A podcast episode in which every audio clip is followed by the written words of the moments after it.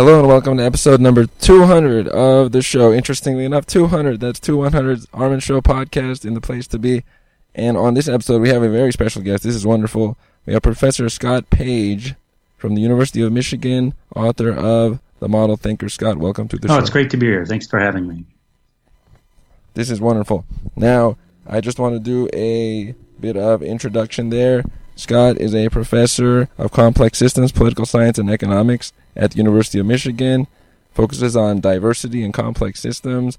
Has worked with and written a book with John Miller, who I once interviewed about his book, A Crude Look at the Whole, which is kind of cool. And you've written five books The Model Thinker, one about diversity, complex adaptive social systems, the difference, and diversity and complexity. Now, the first thing that comes to mind is what caused this focus on diversity and complex systems in the first place? It's a great question. So, I was trained as a game theorist. So, I worked under Roger Myerson, who some people might know is a Nobel Prize winner in economics for his work on game theory, which considers hyper rational agents. So, you know, people who can kind of figure everything out. Mm-hmm. And while in grad school, I went to visit a place called the Santa Fe Institute, which was a think tank on complexity. Mm-hmm. And one of the things that I became sort of aware of is that you can really only optimize simple things, right? When something's really complex, it becomes Mhm. very hard to figure out what you should do. And so when you think about trying to make sense of complexity, one of the things you have to do, given that each one of us is, you know, bounded, is to sort of have diverse people, right? So what you want is you want people who come at a problem in different ways. So when you say I work in, on diversity, it's true, but I work on diversity in, in a somewhat different way than most people, in the sense that when you say diversity, most people would say identity diversity, race, gender, sexual orientation, those Right. sort of things. And what I'm looking at is sort of people who come at the world using different representations of problems with different information, with different ways of seeing things, different metaphors, different models. And so the new book, The Model Thinker, is all about how we live in this paradoxically this age where there's a ton of information, but at the same time we're aware that the problems we confront are really complex. Mm-hmm. I argue the way to go at that is using ensembles of models, much the way that sort of artificial intelligence does. Mm-hmm. I read about this. This is wonderful in the book, the many models approach, because one will leave out gaps, whereas multiple models fill in some of the gaps that you might have in a system. One thing, so into the model concept, I thought of this one. For a person, is there a model that would come to mind that, like for a default individual, that's the first model you'd use to represent something that would change their worldview for that day or onward? Something like in their life that they see every day? I think one of the things that's really important in people's, I think that people are predisposed to think about the world in a linear fashion, Mhm. right? So you might think like, if I exercise more, I'll lose weight. If I, you know, invest more, I'll have more money in retirement. I think one of the things to think about a lot that people neglect to think about are feedbacks, right? So Mhm. oftentimes when you take an action, there's going to be pushback from the system, right? So you may you may eat less. You may say, I'm going to cut out all chocolate. But by cutting out chocolate, you might find that you're, you know, adding a little bit extra milk in your coffee, right? or maybe Right. resting a little more during the day, and then your weight, you know, your body sort of adjusts, and you actually don't end up losing any weight. And the other thing is externalities. So one of the, you know, one of the models that I present in the book that most people don't know is something called the Lyapunov model, which asks a really fundamental question that, you know, when, if you just kind of let people freely take actions, will the system sort of settle into an equilibrium, or will it produce patterns, or produce complexity, or just produce randomness? And will the outcome be good, right? So you could take an action that you think, but this is a really good thing for me to do personally, but it creates, you know, sort of negative effects or sometimes positive effects on other people. And I think so often we're thinking about ourselves as opposed to thinking about downstream implications of what we do. Right. Like the feedback loops, the later Yeah, effects. absolutely. It's sort of like companies, they're now including a carbon tax and that they didn't have to include before. Or later on, we'll have to look at air quality, how we're affecting just the air that we breathe, because right now it's free, or water was once free in some form, but at some point we have to include that in the economic model. Oh, you know, you're, I mean, you're so spot on. And this is where, you know, one of the things I'm really hoping the book can have an impact is that it used to be when you made a business decision, you sort of could do a kind of a cost benefit calculation, right? Mm-hmm. Now, you'll recognize that there's all sorts of implications in any decision in terms of environmental impact, mm-hmm. In terms of the income distribution, in terms of what kind of people are you hiring, right? Right. And so it's you know in terms of like possibly the mental or physical health of your employees, their commute times, if you're thinking about building a new plant, and so I think it used to be we had just such a narrow view of you know business decisions in terms of profit and loss, in terms of the price is going to capture everything. And now we realize there's all these social, ecological, right, environmental effects of every decision we make. Mm-hmm. So one of the things I think is really useful whenever you think about, you know, coming at a problem is to say, okay, here's how I think about it. This is a good way. Mm-hmm. Instead to, you know, ask, okay, is there another way to think about this, right? Is there a second model or a second framework that I might apply? That's, and the key is also to think of a second framework that's like very different from the one you're normally using. Right. right. This brings to mind now when you originally you had your course and your teachings and then you had a different framework that you went to which was the online course which your first run you got 60,000 students online and then the second time around a million students. Well, what led you to do that? Did you see the reach that you could get and did you like that experience? You know, so this is so the model thinker in many ways is a gift to the million students who've taken the online course. Mm-hmm. And the because they were so fantastic, and I think that no one who went into that had any idea. I think we thought of it in terms of outreach, like we're going to be able to communicate to hundreds of thousands of people, but I don't think we ever expected to sort of feel the love that we would feel and the gratitude and, and just graciousness of all these people who took the course. I mean, it was just the outpouring of support has just been fantastic. I mean, I just get you know emails and notes and gifts in the mail. It's been one, a wonderful experience the reason I taught the course at Michigan, to be honest, mm-hmm. had to do with sort of some legal issues at the time. It was so mine was the first course offered through Coursera, mm-hmm. which was a consortium of so Andy Ng and Daphne Koller had done some sort of initial courses out of Stanford, but then they created this company called Coursera, which was a consortium of universities. Mm-hmm. Mine was out first. The reason Michigan had Media by Models courses, they couldn't get legal the legal right to put up you know, charts and tables and documents from online printed material. So Michigan was supposed to teach a social science course. Mm-hmm. So to teach a course on inequality, you'd like to throw up lots of data. Right. But publishing houses and journals weren't going to allow Michigan at the time. Now they do to just throw all of their information on the web. Oh, right. Subscribe right. to journals. So Michigan was like, wow, we need an interesting social science course.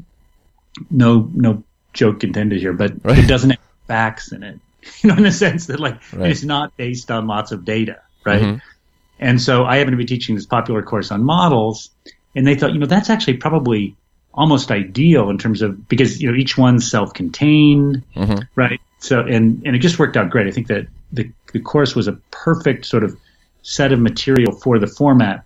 One of the reasons why is I, I use this metaphor of the models course and the models book are like a trip to the zoo, not a train trip. You mm-hmm. know, so a train trip would be like you get on the train in New York, you go to LA. If you stop off in Kansas City and have a cigarette and the train takes off, you're you're lost, right? right. Miss one lecture, you're done. Right. The models book, you know, so we're doing Markov processes, and then the next week we do linear models, and then we do game theory, then we do coordination models. You know, if you miss one or don't get it or it doesn't interest you or you kind of fall off, it doesn't matter. You know, I didn't like the snake exhibit. I'm going to go to the monkey cage. Right? right. I didn't like the monkey cage. I'm going to go see the birds. Right. So it allowed people to sort of dig in deep on what they liked. And it just, the format was fantastic and the people were amazing. You know, from all over the world, just amazing people. Hmm. This is a nice feature of Reach, connecting with the people that match with you or need or want what you are putting out there. That's a cool feature. And the other thing that was really cool, so one of the models that in that was really popular from the online course is something called the SIR model, where you're susceptible, infected, and then recovered. And this is kind of the workhorse model in public health schools, mm-hmm. right, for you know the transmission of diseases. And what was wonderful about that, you know, it's in the book, was also wonderful in the online courses.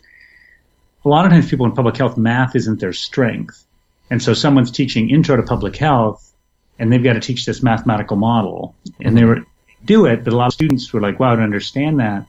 And suddenly, to have a set of videos you could watch that you know you could watch multiple times. Mm-hmm. Um, was fantastic. And also, I think what was really cool about that lecture is in the SIR model, they're doing it just entirely in terms of like, you know, mumps, measles, those sorts of things. Mm-hmm. But you know, in the book, I talk about how you can use that same model to talk about, you know, the growth of the internet or Facebook or even, you know, someone even modeled Justin Bieber as a disease. And it turns Right. out, yeah, and Bieber fever is actually sort of like, you know, more viral than the measles. You know, It's like the, it's the worst epidemic of our time.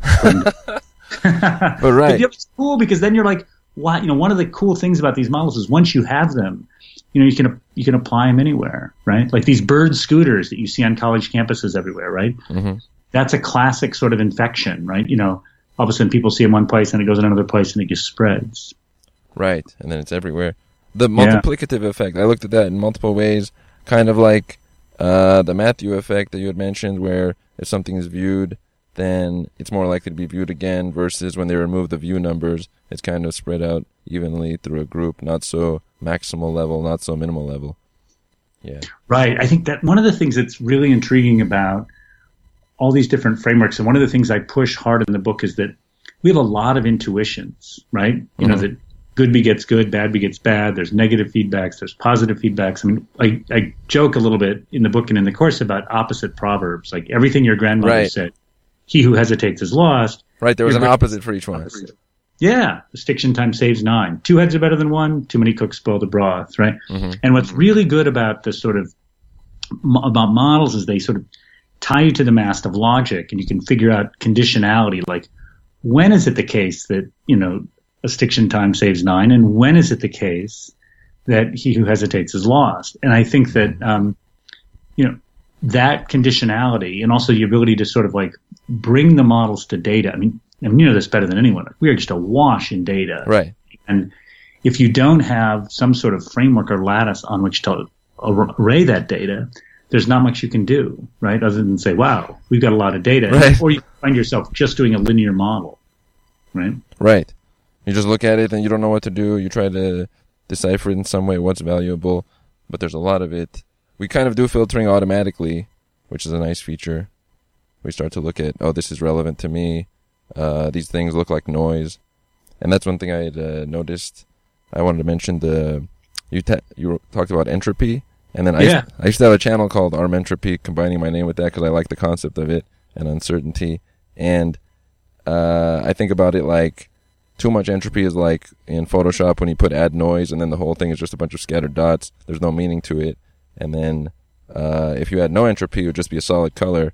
And you had mentioned in the book that uh, entropy, some level of entropy, is useful up to a point, and then beyond that, it uh, is not useful to be so random.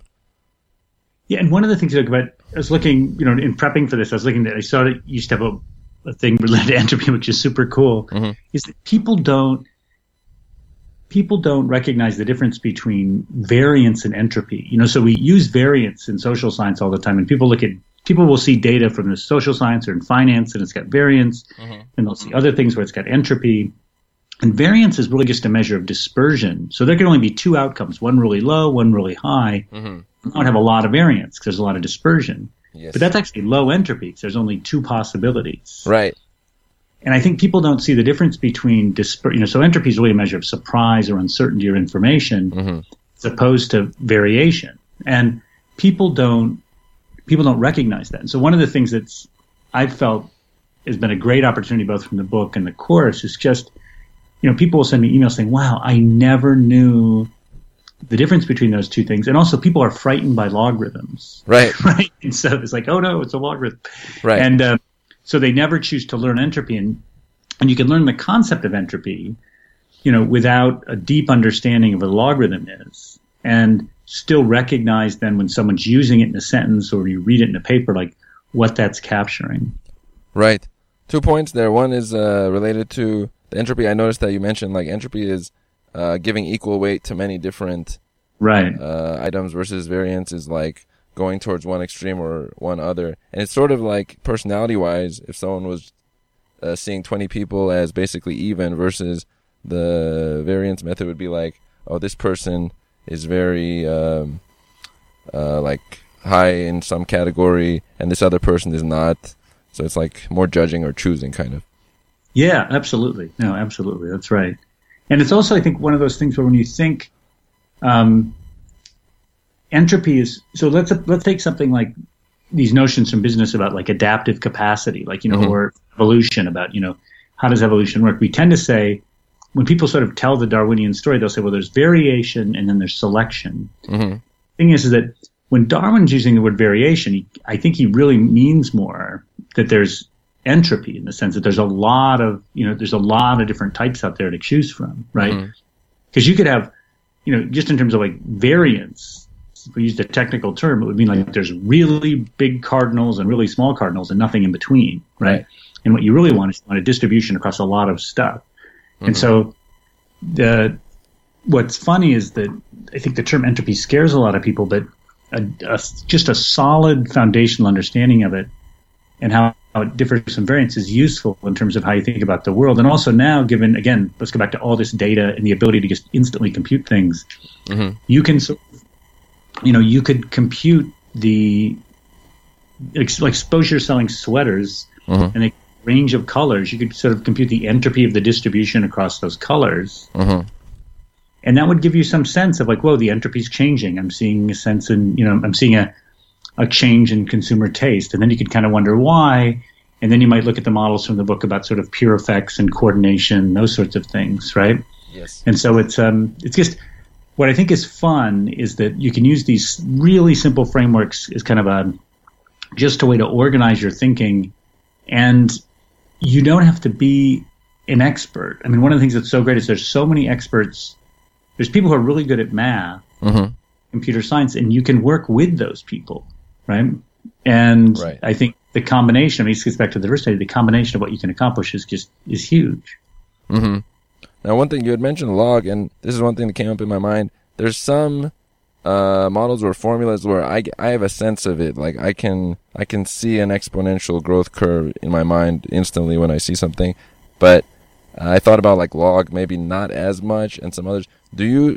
Because you've worked with a lot of them, do you see a lot of them intuitively? I see a couple, but not all of them. Some are intuitive, others are not. Like one of the things that I really, you know, isn't in the books. It was just too complicated. It's people who do this natural language processing and semantic analysis. hmm I know somebody who does that, a speech therapist. Yeah, where you, and where you don't know the distribution across outcomes, hmm and so you start out with something called a Dirichlet distribution, and then you kind of update it.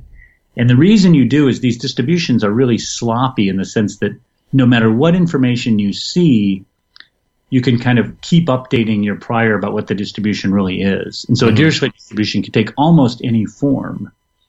Oh, You know, if you started out by saying, look, I think it's a normal distribution, but then Mhm. you started gathering data and you realized it wasn't a normal distribution, you'd have to throw the whole thing out.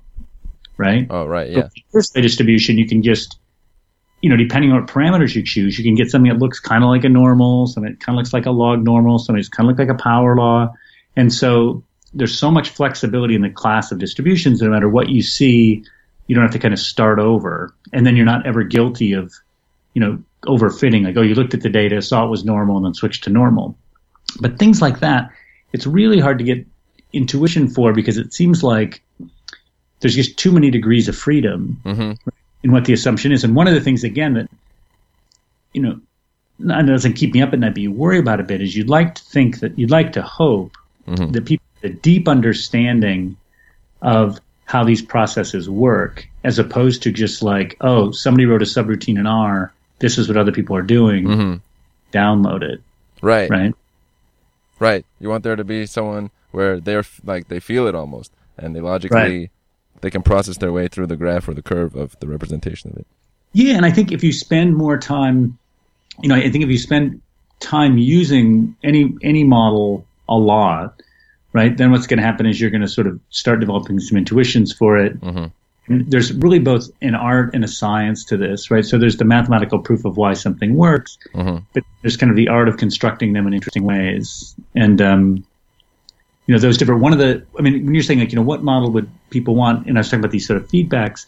Mhm. Like one one of the, my favorite models in the book are these Markov decision Yes. models, where like I'm in some sort of state. I'm like bored or happy, and then I take some I take some action. When I take that action, I get some payoff, right? hmm but then I also transition to possibly some other states. Mhm. And a simple example I give in the book is that like, you know, I could be kind of like really engaged in my thinking or kind of bored, and I could either like surf the web or do work. Mhm. And the thing is, it, what can happen is you can get yourself caught in like a little trap where you're bored, so you're surfing the web, you're bored, so you're surfing the web. And instead, if you would, you know, just sit back and, you know, go read a book and study, suddenly you get engaged. And then when you're engaged, you wouldn't want to surf the web, right? So you can sort of, Right. this, you can just get caught in a really virtuous cycle or a really vicious cycle. And it's easy to see how that plays out in so many aspects of our lives in terms of, you know, one thing I enjoy in teaching undergraduates is just helping them recognize that there's some very basic things like sleeping well, eating well, exercising, studying. And if you do that every day, hmm it's going to be pretty easy and you're going to be pretty productive. but instead, you know, they're often like, oh, I haven't worked out in four days or I haven't slept in two days or, you know, and, Right. you know, just eating pizza and you're like, whoa, whoa, you know, think about this, right? Just, um, and they're not really, what they're doing is at each moment in time, they're taking the action that they think this is the best thing I can do at this moment in time, Right. But not thinking about what state that's putting their mind and what state that's putting their body. Right. It doesn't include the long term. A lot of things I've thought about recently are are very obvious when you think like, where would I like to be in five years, but become very difficult if you're thinking, how would I want to feel in ten minutes, let's say, and then also what you're saying, the consistency factor. When you start doing a thing every day or two, it becomes easy. Now it's part of your habits. You build momentum. People know you do that thing, so they support you on that. There's a lot of uh, benefits. No, that's right. And it's also one of the other like really fun models in the book. One that the students really love is the this coordination model where if you hang out with people who you know pull all nighters, then you've got no choice but to pull all nighters, Right. right? And if you hang out uh, with people who are you know studying two days before the exam, then you've kind of got no choice but to study two days before the exam if you want to work with your group. And what's fun is, is like, you know, they'll talk to their friends who go to other colleges. And these are kids who went to high school together, very similar. And then all of a sudden, like, you know, one of them goes to, you know, University of Chicago, one goes to Michigan, one goes to Michigan State, one goes to UCLA or something. And they become very different people, right? Because they're Right. coordinating with other people. Yeah, heavy impacts of social connection because Yeah. you only have so many choices when you're around people, and if you're doing what they're not doing now, it's like offensive to them or something like that. Right, absolutely. One thing you had mentioned the Markov decision model. I noticed I like the Markov models representing multiple things like the opioid epidemic, the connections between uh, people that were in pain or no pain, and then opioid usage, and then addicted, and then the transition percentages within them making an equilibrium. Uh, I noticed. I feel like I feel like people have a somewhat, without knowing the model, intuitive sense of some of these equilibrium states that are in society because they start to feel like this is going to be this way, but they don't know the exact numbers behind it. So it's very nice to actually have that. Yeah, and what's nice about that example is that I mean, just to kind of walk through it again, when you do a drug approval, Mhm. one of the things you ask is, you, you, first question you ask is, does it work? Because if it doesn't work, Right. it's not worth even going through the process. Then the second question is, you know, what are the other side effects? Are there harmful side effects? And one side effect here would be, you know, people become addicted, Mhm. and the rates of addiction were quite low. I mean, not. I mean, they can they looked at it right, and it seemed like it was safe. Mhm. But the thing is, is that if you draw, I mean, if you draw a very simple Markov model where you say there's three possibilities. One is I'm in a lot of pain. Mhm. The other possibility is I'm on opioids, and so I'm not in pain, but I'm managing it fine. Right. And the third possibility is I'm addicted. Mhm. And so you can move from opioids to addicted. But the thing is, once you're in addicted, it's very hard to get out. Right. Right. So if you imagine like people flowing between those boxes, once you flow in the opioid box, it's hard to flow out. It's like a heavy. Uh, what do you call it? One of those heavy, uh, like a trench in those models that like you would fall into it. Yes. No, it's like a big magnet just holding you there, right? Whatever, Mhm. you know, use your metaphor. And so it's interesting though, if you think there's like a 1% chance of being addicted, you end up with small, some small percentage of people being addicted. But if you up that to like 3%, that's Mhm. just a lot of people flowing into the addicted box and then they can't get out. Then you end up with like 10% of people addicted. You know, so you get a big nonlinear effect. And what's intriguing is you think, well, how did that happen? How did they miss it? Well, one way you missed it is that in the trials, you weren't giving people a month long subscription. Right. And the trials, you weren't allowing people to go doctor shop. And in the trials, there weren't states like, you know, Idaho where you can call a psychiatrist and say, I'm in pain, and they can prescribe it over the phone, right? So you can doctor shop over the phone in rural states. And you could think, how could they let this happen? Well, the thing is, is that you know, suppose I'm in, you know, rural Michigan, in the upper peninsula of Michigan, I drive 45 miles to the pharmacy. If I'm the doctor, I'm not going to say, you've got to come in every three days. Mm-hmm. Because that's a, you've got someone who's in pain, who's older. So you say, look, here's a 30 day subscription. Mm-hmm. But when you do that, when you give that person a 30 day subscription, Right. you're upping that 1% probability to 3%. And then you're increasing the number of people who got addicted, right, from 2% to 10%. So, Right. and again, that's where if, if the doctors had been more aware of like, you know, Markov sort of thinking that, you know, once people become addicted, they're not going to get out. Right. I think they'd have been they'd have been loath to make these longer prescriptions. And many states, including you know my own Michigan, now you can't get. I think it's like five days. You know, you need you can't get more than a few days of the opioids Mm-hmm. for good reason, right? Again, but we shouldn't. Here's the thing, right? And this is why I think again when you think about models as almost like a form of insurance policy sometimes, right? Mm-hmm. We shouldn't have had to go through this, right? I mean, Right. if they'd have used if they'd have thought about this more carefully using more models calibrated them better i think part of the issue is you don't want to run an experiment where you give people opioids someone opioids for 30 days to see if they become addicted right, Right. because that sort of violates the hippocratic oath Right. not sort of definitely violates we're looking for student volunteers to take opioids for 30 days and we're going to see how many lives we ruin i mean you just can't do that experiment Right. right One thing I yeah, like in that kind of concept, it's sort of like the logistics or the company advantages uh, outweigh thought of how it impacts. It's sort of like for school, school sort of ends up starting at eight o'clock for most kids, even though they do better at nine. But it's like it's almost it serves a daycare purpose starting at eight. So the Right. logistics of it kind of uh, ignore some of the losses of like lack of sleep or whatever preparedness. Same thing with maybe the doctor's office. They're used to a certain framework that generates their profit or how they do things. So then they lose this uh, possible benefit to helping people lose uh, lose their pain without being addicted. no that's right that's exactly right Now, one thing that came to mind was uh, about diversity. Is there a like the diversity model? Uh, are there numbers? What was I going to say? Like, how would it break down that? This is like for social diversity. That what would be the best diversity of people in a group? Is there like percentages? Is there a certain amount where it's good to have this amount of people included in the group? Is there numbers like that? here's I think I mean that's a great question. It's it's and it's really at the frontiers of where we're at. So Mhm.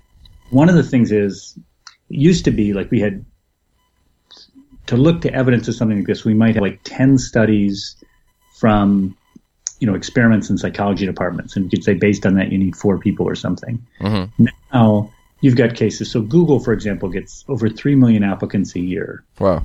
It's a lot. Mm-hmm. And so they can test, like, you know, is somebody above average? Like, suppose somebody makes it through their regular just screening, and they say, okay, so the odds someone to be above average would be 50%. Right. The odds of below average would be 50%. They say, okay, what if we add a personal interview? What are the odds that the person's above average? And it goes to 76%. So you think, okay, it's worth interviewing. And what if we have a second person who's different interview? Then it goes to like 80. What if we have a third? It goes to 83. What if we had a fourth? It goes to 86. What if you have a fifth? Stays at 86. What if you had a sixth? Stays Mhm. at 86. What if you had a 12th? You're still at 86. Okay, stop at four. Right. Um, there's other things like if you look at a wonderful study by um, Jack Solon and people at Duke, where they looked at economists, you know, predicting the six main economic indicators in the EU and the United States. This was like 48,000 predictions over 40 periods, and these are these are professional economists. And Mhm. there, what you find is the best one, the best person, was like nine percent better than an average person. But if you average in the second best person, you do almost 16, 17% better. So this is like, this is why my previous book Oh. called the diversity bonus is like, you think, wait a minute, like one's 9% better, one's 8% better, and I take them both, I'm 16% better? I mean, that's Right. because, you know, when one person's high, if the other one happens to be low, their errors kind of, you know, their, their diversity sort of cancels out and you get a really accurate prediction. If they both happen to be high or both happen to be low, then you don't lose that much than you had by having just one of them, right? So Right. the diversity really helps you. So in those studies where it's kind of a higher dimensional thing, a lot more data, um, you get like seven or eight. Preston McAfee, um, did this study on European soccer. People can bet on like which soccer stars are going to score goals. So they have like 10 million people predicting. There they get, you know, 10 or 11, right? Again, lots of data. Um, people care about it deeply. So, you know, I think, and, you know, Phil Tetlock in his super forecasting book would say, you know, yeah, these groups of, you know, 7, 8, 9, 10, 11 um, can do a lot better than groups of 3, 4, 5. Now, the question is, what kind of diversity do you need? Here, it really boils down to what's the nature of the problem, mm-hmm. right? And so, if you're looking at the economy, you could say, okay, do I need racial and gender diversity? And the thing is, the answer is probably yes, because the thing is, there just might be things that, you know, a group of all men wouldn't see, right? There mm-hmm. might be things that um, a group of all white people wouldn't see. There might be things that people who'd never been to, you know, the non-European economists, if you have a single European economist that you might miss, right? Or somebody who knew South America or China. So you want to have, I mean, I think the diversity has to fit the task. Right. To some extent, but it's also got to be the case, all else equal, you don't know um, what diversity is going to be useful in a given setting. And so I think that there's three things you always want to make sure you've got at the table. You want some diversity in training. So you don't want all economists, all sociologists, all architects, right? Right. You want some diversity in experience, right? So you don't everybody who's lived in the same town, grown up in the same places. You know, so if we're talking about how do we eradicate childhood poverty, and I take a whole bunch of people who grew up in, you know, in rich suburban houses, mm-hmm. right? Went to elite private schools, went to great law schools.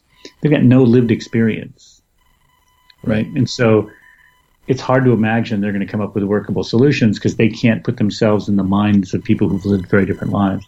And then the third thing, I think, because our identities, you know, so much of what we experience and think is filtered through our identities, that you probably want identity diversity in most rooms.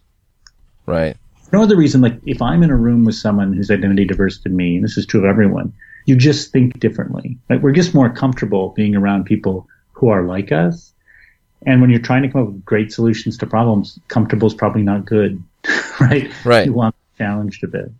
Right. I've noticed that has to be out of the box, or else uh, it's part of the regular framework.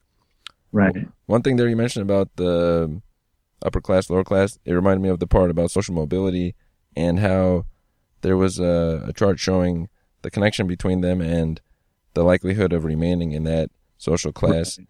And it was noticeable that most remain in their own class. 50% of middle class would remain there.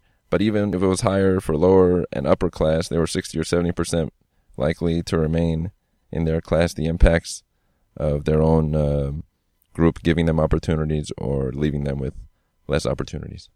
Right. No, it's, I mean, these are difficult questions because things, if you, if you achieve, you know, some measure of wealth or educational status or social status, and then you have children, you not only give them financial resources, but you also, and this, you know, the son also rises, the work by um, Gregory Clark, you also give them a whole bunch of habits and ways of thinking and commitment to things like, you know, education, tolerance, those sorts of things that enable them to be successful. And so it's, it's not obvious at all that, um, what those numbers should look like Mm-hmm. Know, if, I mean, if, if things were perfectly fair, um, I, I mean, I think that these are deep philosophical questions in terms of like, you know, what what counts as fair, right? I mean, certainly we should be allowed to pass on um, behaviors that we think have been successful to us to our children, right? Yes. And we want that, but that, I mean, one of the things that the models sort of show is that, I mean, that is going to probably then mean that there's going to be some hysteresis, you know, or sort of stasis in in income levels, right? Because you know you're going to pass on to your children, you know, mm-hmm. a certain behaviors that are going to allow them to be more successful than some of these parents aren't passing those on. So I think the the, the thing is, those as we see that, what we need to do is ask as a society, what are those behaviors, right? There's not going to be necessarily one set, but I think we want to make sure that we're um, making everyone aware of the sort of things that they can do to flourish. And this gets back to our earlier comment about like you know, eating, sleeping, studying, right? Those sorts of things. Right. It's a very Protestant view, but um, you know, it holds up. Mm-hmm. When you repeat something, it works. But also, that reminds me of the replicator model for learning. Something that is repeatable is more likely to become the main that everybody uses. right to learn something or do something, which kind of connected. You one part you mentioned that uh, many we don't see many slow-footed, tasty animals with vibrant colors because they got eaten, and so that made me think of like I look at everything I see is the most sharpened form of what we have come to up to this point because everything else was knocked out in some form. So we are seeing the crispest that uh, organisms or environment has given us, uh, which kind of reminds me of the selfish gene, sort of the it uh, defending itself. Did you have you read that book, or do you like that concept of the like? I, no, I have, and the thing is, I mean, Dawkins is such a you know, he's such a brilliant writer, and he one of the things that when you undertake a project like this, you know, your goal is clarity, right? Your goal is to try and um, present these ideas in a way that people can understand them. And I think that a lot of credit goes to basic books, you know, for just supporting a book like this, right? Because it's a book, it's a 450 page book with a lot of math in it. Mm-hmm. And the challenge, you know, the challenge basic put before me and that, you know, I had was like, can I write this in a way that people's experiences with the book will be like yours, where they're going to be like, oh, I'm reading this replicator dynamics model, which is a little more technical than what um, Dawkins has in his books, mm-hmm. but it reminds me of the selfish gene. I mean, when you say things like that, or other people say things like that, right? It makes me just so happy because, you know, I realize like, you know, I'm helping people go, you know, maybe just one level deeper analytically and then seeing like okay you know because one of the things that, about that chapter that's so cool is you see like oh if it's a decision problem i'm in isolation and i apply replicator dynamics oh I, it works. Evolution finds the optimal. Right. But in that example with like the suvs and the mini cooper you realize whoa if it's a if it's a game or we're carving out niches evolution could you know lead to something kind of weird right? right. And that you know it, I think that opportunity, right, to be able to put something out there that allows people to, you know, who are willing to take the time and kind of engage in something mm-hmm. and allows them to sort of gain a deeper understanding is great. I mean, that's, you know, why I wrote it. And I'm, I'm so far, like, I mean, the response to the book has been just super positive. Sales are great. Mm-hmm. And, um, you know, I couldn't be happier. Absolutely couldn't be happier. This is a wonderful thing. It is doing, by the way, I just want to point out to listeners, well on Amazon. I've checked in the math and science section and other stuff. This book is doing wonderfully. And actually, speaking of the book, I like the the story at the beginning. Um, could you tell us a little bit about uh, Michael Cohen and then the process of writing the book and how it was an extended period and uh, the experiences during it? Yeah, so Michael Cohen was a wonderful human being, and he was a student of Jim March, and he taught organizational studies and political science at Michigan. And after I got hired at Michigan, I ran into Michael and he said, you know, Scott, I used to teach this course based on this old book by Jim March called Model Introduction to Models in the Social Sciences. And, you know, it needs you. This course needs you.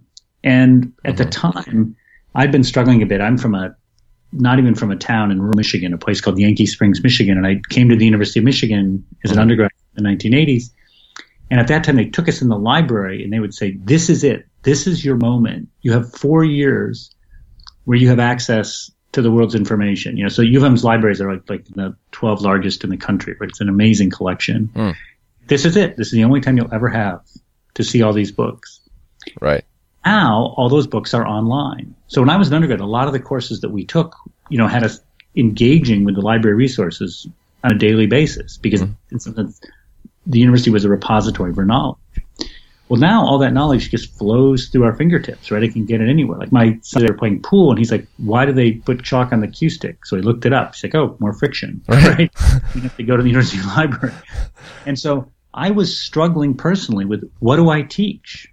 You know, because it's you know, what can I teach people now that we have too much information, too much data? It's all there. And so Michael saying, you know, resurrect this course was just this incredible gift. And the and then you know I was probably seven or eight years into teaching it, and the course was doing fine. The students really really liked it, but there was just this huge. You know, that's when the data revolution had just begun. And I ran into Mike and I was questioning. I said, you know, there's just it's all data now. And so one of the things we're trying to do is teach people how to you know use this data. And he's like, no, no, no, stick to this because at the end of the day, people have to think clearly both about the world and about data, and that can't be done without models. And so a lot of what's going on in data is people are figuring out, you know, effect sizes. You know, how how much you know what exactly is the effect of this changing this variable? What's the slope of this function, right? So we can kind of climb hills. Mm-hmm. And but one of the things is, as we were talking about earlier, is you know, going uphill at this moment, like knowing, for example, this opioid reduces pain. you mm-hmm. may climb the hill and it may take you to a place where you don't want to be because of the backs and externalities we talked about before. So, mm-hmm.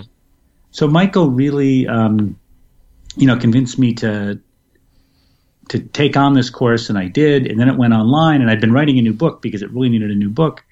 And then when I did the online course, I thought, great, I don't need to write a book. And then Michael passed away, and then just this fall, Jim March passed away. But I got so many emails from people around the world saying, "There's no book for this course," and I would say, "Yeah, that's because you know I kind of constructed it out of whole cloth."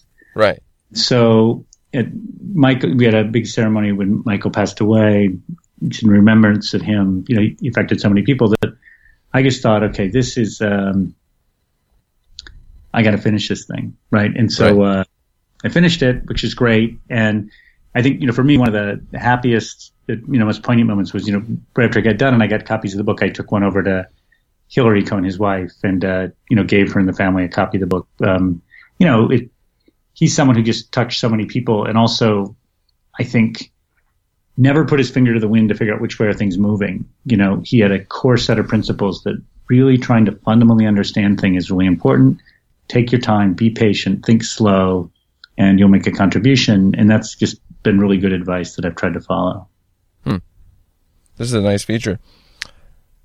One thing, so you have, this is now your fifth book, and oh, I know. Isn't that wonderful? That's a cool thing. that's right it's nice to come to completion points, even though it's a nice thing because it's uh, continuous. Let's say you're always learning and such, it's continuous, but then there's these stoppage points where it's like a product to put out. It's a nice feature that other people can consume there if if that's their style a bit a bit more. What is, what are or is some of your uh, goals for 2019, whether in the book category or other? So you know, it is interesting. Like I never thought that I would write a book, and let alone five. And in some sense, my sons were. I wrote a book on diversity, and then wrote a book on complexity, and then I like folded in on myself and wrote a book called Diversity and Complexity. But that was one that you know was sort of asked to write by the Santa Fe Institute because they said, you know, we want a set of primers on complexity, and then the diversity bonus book was written at the behest of the um, the Mellon Foundation. They wanted me to kind of write a a version of sort of a p- applied version of my stuff because they felt like it could have more impact than the theoretical work that I'd done in the past. Mm-hmm. Where I'm heading next, and what I'm just really excited about is thinking about the institutions that create sort of collective performance, collective intelligence. So if mm-hmm. you go back 30 years ago, 40 years ago, they taught classes at Yale and Chicago and other places called markets, hierarchies, democracies. Mm-hmm. Here's the idea you know, we use markets to do some things, we use democracies to do some things, and we use hierarchies. And within political science departments, we'll talk about why democracy works and why it doesn't. Within economics departments, we'll talk about why markets work and why they don't. And with business schools, we'll talk about when hierarchies work and why don't.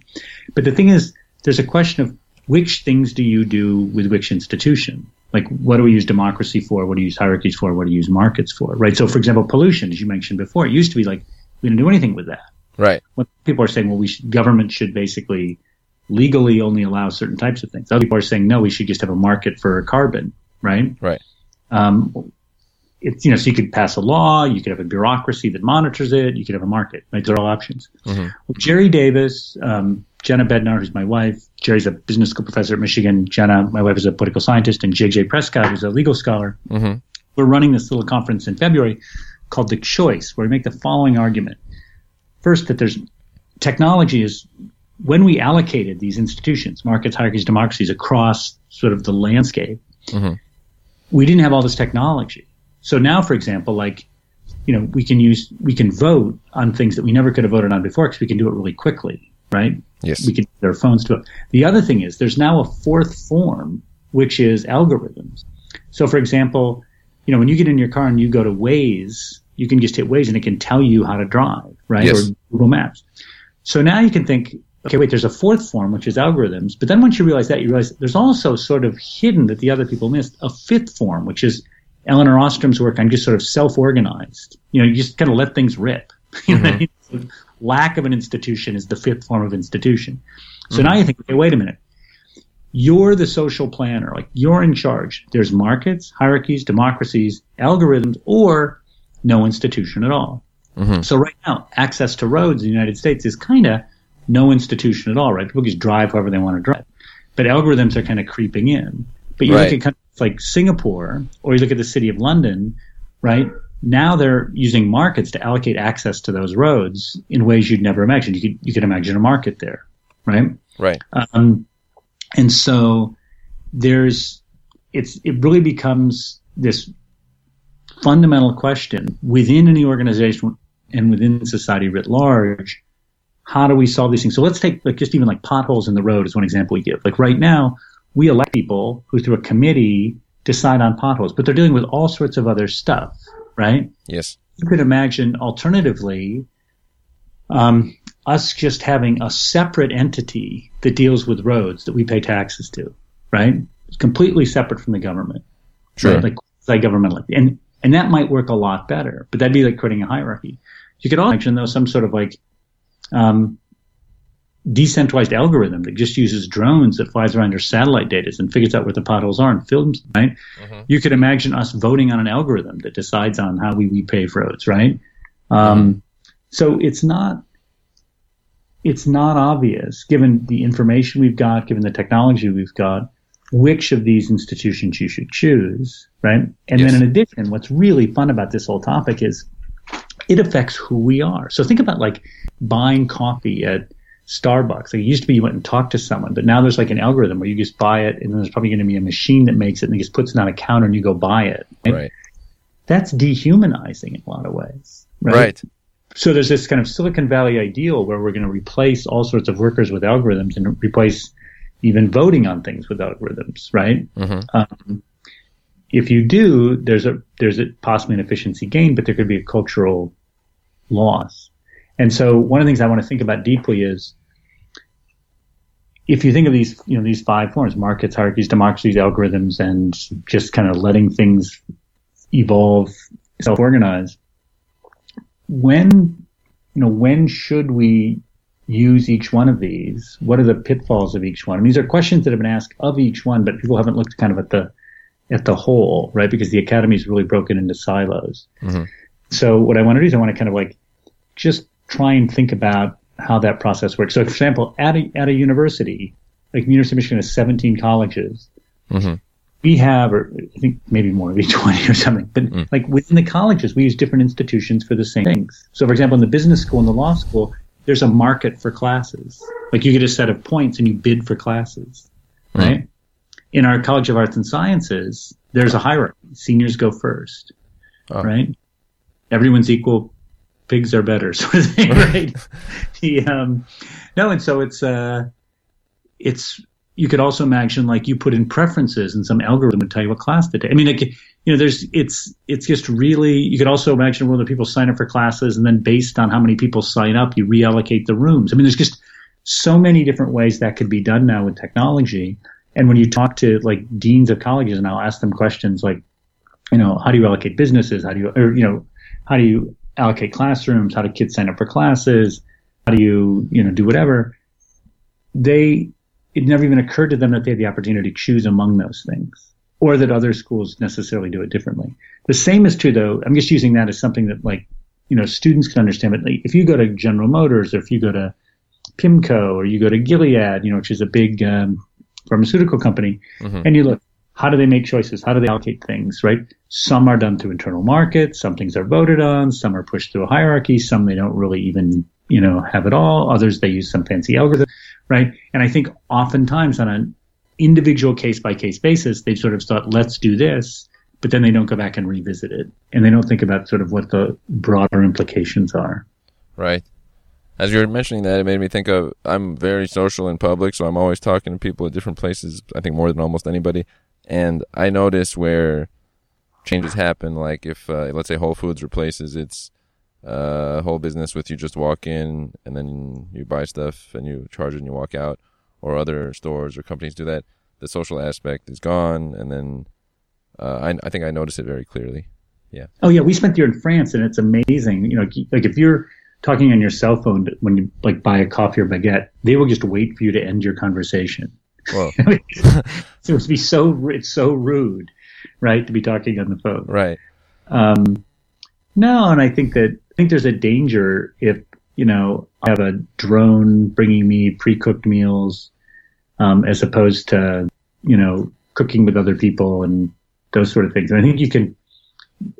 The people who are defining reality right now for many of us in Silicon Valley and in you know Route 128 in Boston or whatever, right, Mhm. Are people who may not necessarily um, get that much value from you know slow social interactions. They may get more value from like being efficient in producing and churning, churning, churning, but Right. th- that may not be what leads to a meaningful life. This is true. There's the other effects. In some form of closing, I like to do. I always like to say, what would be if you would have a sentence you could say to all people on the planet that would represent maybe uh, a view of yours or something you would want to say to everybody. What would be that? I guess my sentence would be that those of us who've had you know support from family and communities that allowed us to flourish. I feel like I've really been given every opportunity to flourish and explore my interests and talents and do some good in the world. hmm Should recognize that um, how precious that opportunity is and how we should do everything we can to allow other people to have that same opportunity because a, life where you don't have the opportunity to flourish i think is you know isn't a happy one and it isn't it isn't a frustrating one. And i think so one of the real challenges when you think about like that last project i was talking about is like how do we construct a set of social political and economic institutions where everyone has an opportunity to flourish and contribute in some in their own way um, that I mean that's that's you know what motivates my work, and that's why one of the things that um, I find interesting when you look at ecologies or cities or whole societies and you think what makes this interesting, it's this sort of fact that flourishing can take so many different forms, and the and the, those diversity of forms leads to beautiful things, just amazing things. That makes sense. We want people to go where they can be their full self versus some limited form. Yeah. Yeah, and and contribute in like their own cool ways, and that can take so many forms. Not everybody's got to be like some famous artist or musician or writer or whatever, right? But Right.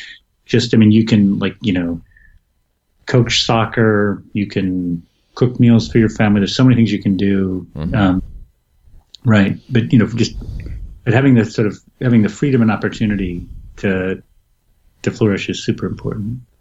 That is So very that's cool. you know, all it's it's we have to keep in mind that that's one of the great things about America that um, you know in other countries as well, but it's it's it's a thing that we've tried to keep in our identity, and it's important. Right. We like to let everybody. You have a shot. That's the idea. Yeah, right. That's a good thing. This is wonderful. I want to say I have been glad to have had you on this wonderful 200th episode of the podcast. Wonderful material, uh, knowledge sharing, and uh, I always like people who create, uh, writers, scientists, researchers. These are my, that's kind of my people, I guess I would say. And so I like to connect with those individuals, such as yourself as well.